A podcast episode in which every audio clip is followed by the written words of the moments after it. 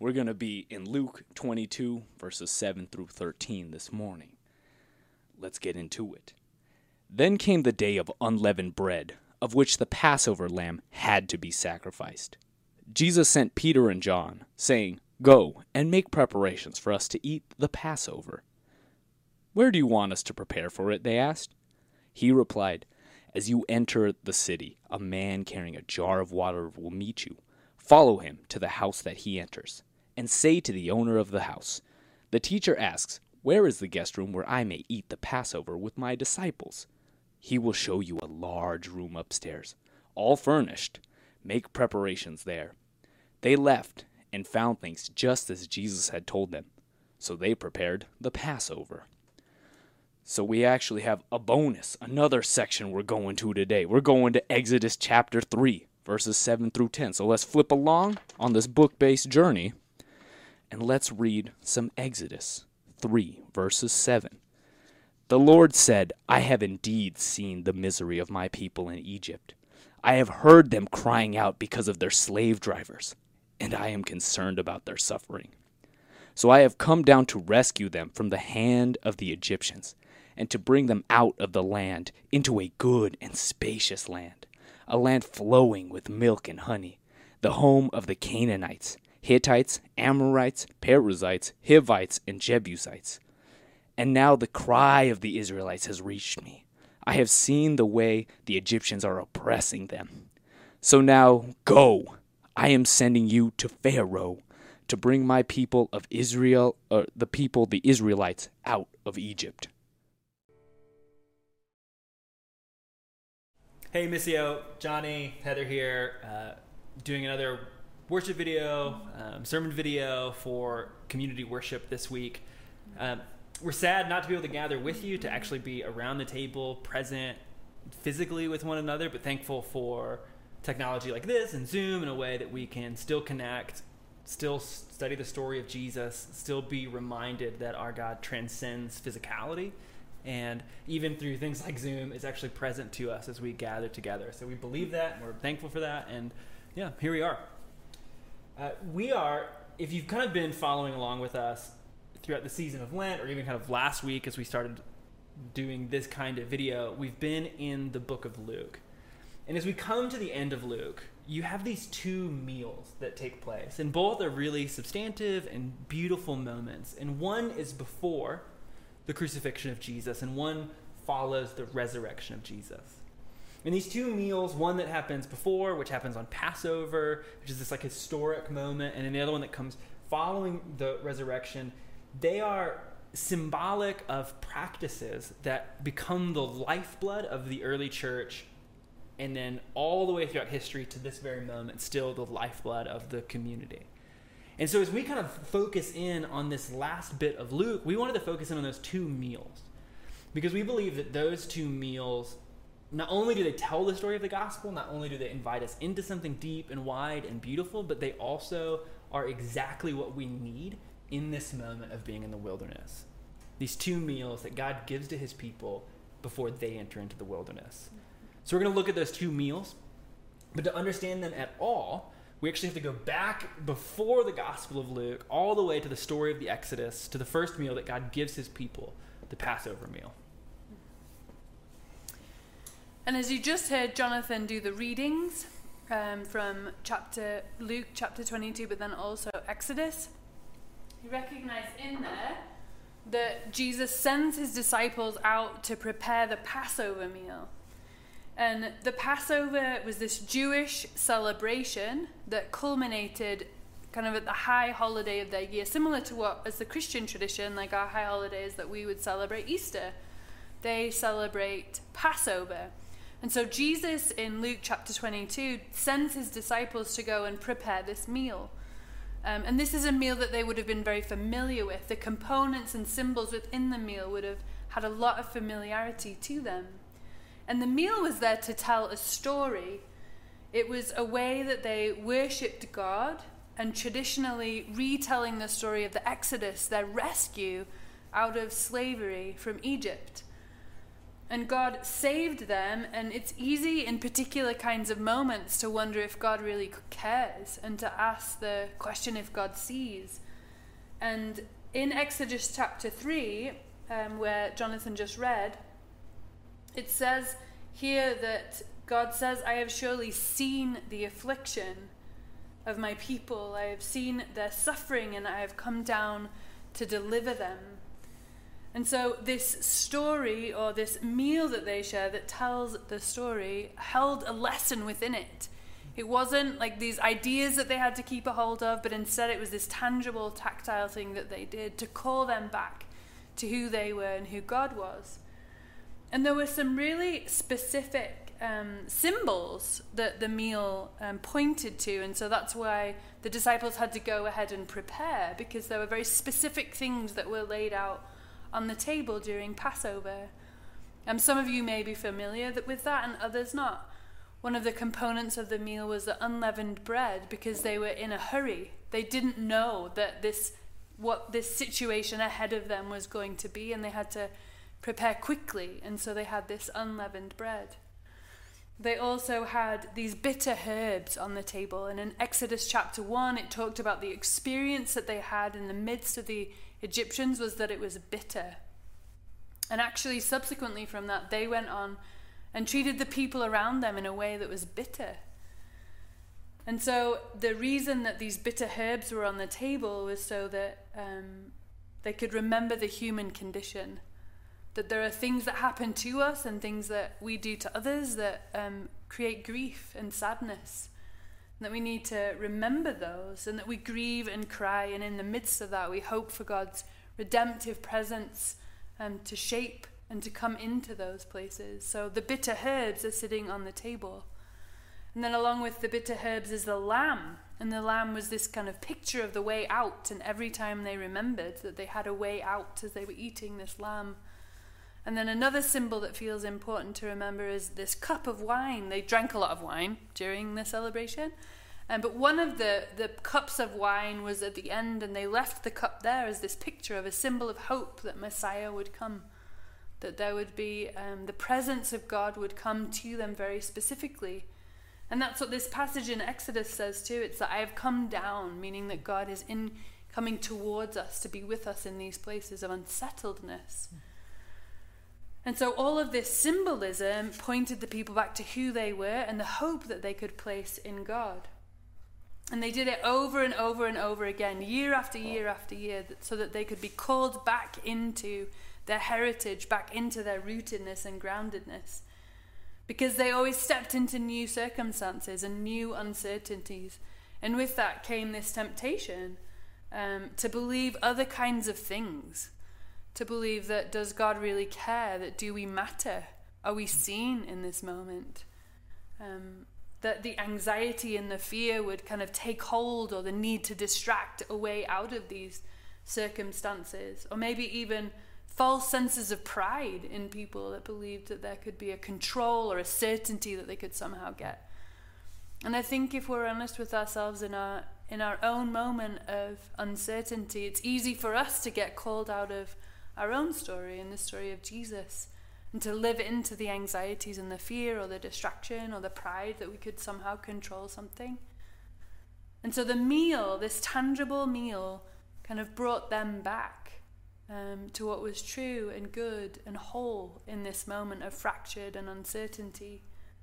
And the meal held a message. And that message was that God hears and cares for his people. God heard and cared for his people in Egypt. And as they went out into the into the wilderness, the meal held that message that God hears and cares for his people. And then that's the same message that we can hear as we look at these words in Luke. As they went to prepare the Passover, we can hear that same message that God, in this meal or in this picture of this meal that is presented to us in Luke, it's a reminder for us to know that God hears and cares for his people that means that he, he hears and cares for us too.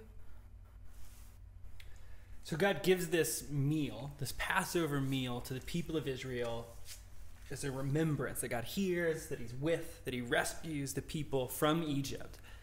And he institutes the meal as a practice that the people of God are supposed to do in repetition, hold on to as they enter into the wilderness, unknowing of what comes next or what's going to happen or how their life is going to be organized.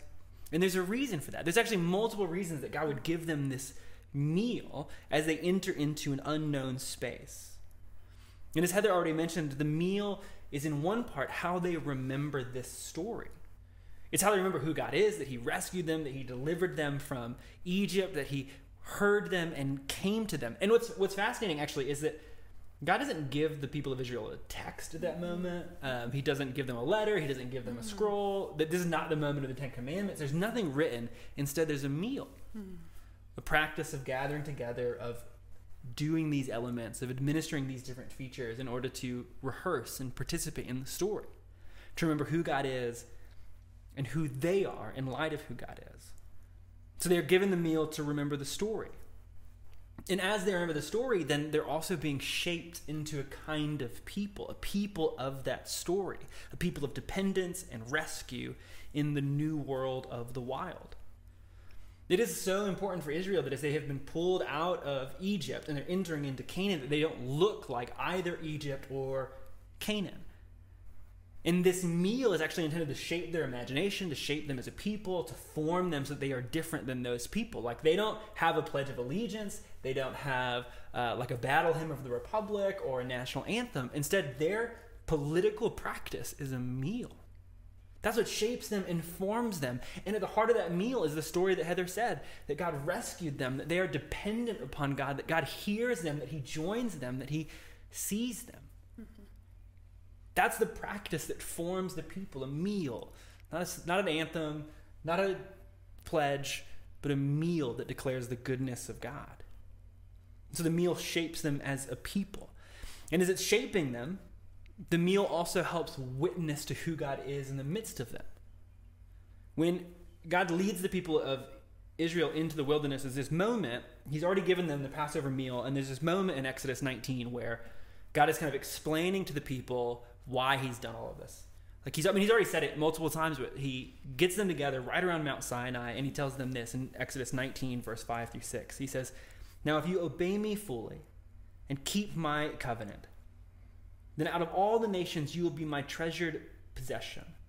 All the whole earth is mine, you will be for me a kingdom of priests and a holy nation. Israel is called out of Egypt into a special relationship with the creator of the universe, not just for themselves, but so that they might extend the beauty and goodness of their relationship with the creator to the nations around them. And just as they were invited in through a meal, they hold a meal, a symbol of a table where they're supposed to be inviting the rest of the nations to participate in the goodness of God. So the table forms them, it tells them a story, and it's how they extend this story to the world around them, how they are a blessing to the world, how they are a nation of priests who mediate or extend God's presence. And finally, as it's doing all this, it's shaping us and forming us and telling the story and witnessing to something else, the meal points us towards the ultimate hope. Just as it reminded Israel of the rescue that had come, it points them towards their need and hope in ultimate rescue. As they ate and drank, they could say, like, this is our story. God is our rescuer. We are his people. We have been called out of a way of life for the sake of others, and now we have a hope that there is an ultimate rescue to come that history has movement, that present has purpose, and that future has hope. That's what they did when they participated in this meal. Told a story and hoped in a story to come. And so then, as we kind of practice this and hear this story, there's a really logical question, which is what do we do with it? And every week when we gather together at Missio, we go around our own table. And it's the table that Jesus will then talk about, and we'll talk about more next week. It's the table that he sets that we now call Eucharist in communion, and it came out of this moment of Passover. He established that. But there are these things that we do now that allow us to rehearse this story that doesn't just start with us, but started with this long history of God being present. And so there are ways that we continue to do that. We do that by taking communion together, um, by remembering that we have a God who is present to us in Christ by his Spirit, that he wants to rescue us out of anxiety and fear and wants to remind us of our dependence upon him. And that is so loudly real right now Mm. that we have a need as humans and that we are dependent on a God who says he is present to us through his Spirit. And that's the kind of thing that we then get to extend to others um, in this moment. hmm So one way, as Heather mentioned, is we're going to do that together at Easter. But Easter does not have to be the only moment that we practice having a meal focused on the story of God in our homes. I think we're invited every time we sit down at our table Mm-hmm. to practice this story. And there's actually lots of easy, kind of practical ways that we can make the table in our home a table of presence and a table of this story. As you gather around your table, just this week, you could rehearse the Exodus story, read the text from Exodus 3 on, or the Passover moment specifically, and remember God's rescue of the mm-hmm. people. Or maybe you could jump forward to Luke and you could read the moment of Jesus instituting communion, the Last Supper, with his disciples, and tell that story as you gather. Or maybe as you gather to have a meal, you could institute a moment where you're practicing gratitude, where you're listening and being thankful for all that God has done and how he's delivered us and how he's rescued us. Maybe there's a way, as Heather mentioned, the bitter herbs, that as we gather around the table, there's a space for us to lament, for us to name our disappointments and the ways that we're tired or the ways that we're hurt in light of COVID 19 or life generally. And we can do that at this table because it's safe to do that in the presence of God. Mm-hmm. And maybe most importantly, we can find ways as we gather on a Tuesday or a Wednesday to rehearse the story of hope. To know that God has rescued us, that He's invited us into something presently, and that there's an ongoing movement, a culmination to hope that we look towards as we break bread and take the cup, even in our meals as simple as on a Tuesday. And that's what's so great about God instituting these meals is that these are things that we do every day. And we have these tangible physical symbols, and anyone at any age can enter in and participate in this. Um, and so it's a gift. These meals are a gift to us in rehearsing and remembering and grounding ourselves in the story and the presence of God with us. Now, one question that we have to ask and wrestle with as a community in light of this moment that we're in, in light of COVID 19 and social distancing, and some places quarantining, is how do we, as the people of God, who, like Israel before us, are invited to be priests and mediators of God's presence, a holy people, how do we extend the goodness and the reality and the presence of the table, the meal that we're invited to, when we can't as easily invite people over to our home or go into other people's homes? How do we uh, envision and imagine and hold on to the substance of the table without all the particulars of the table?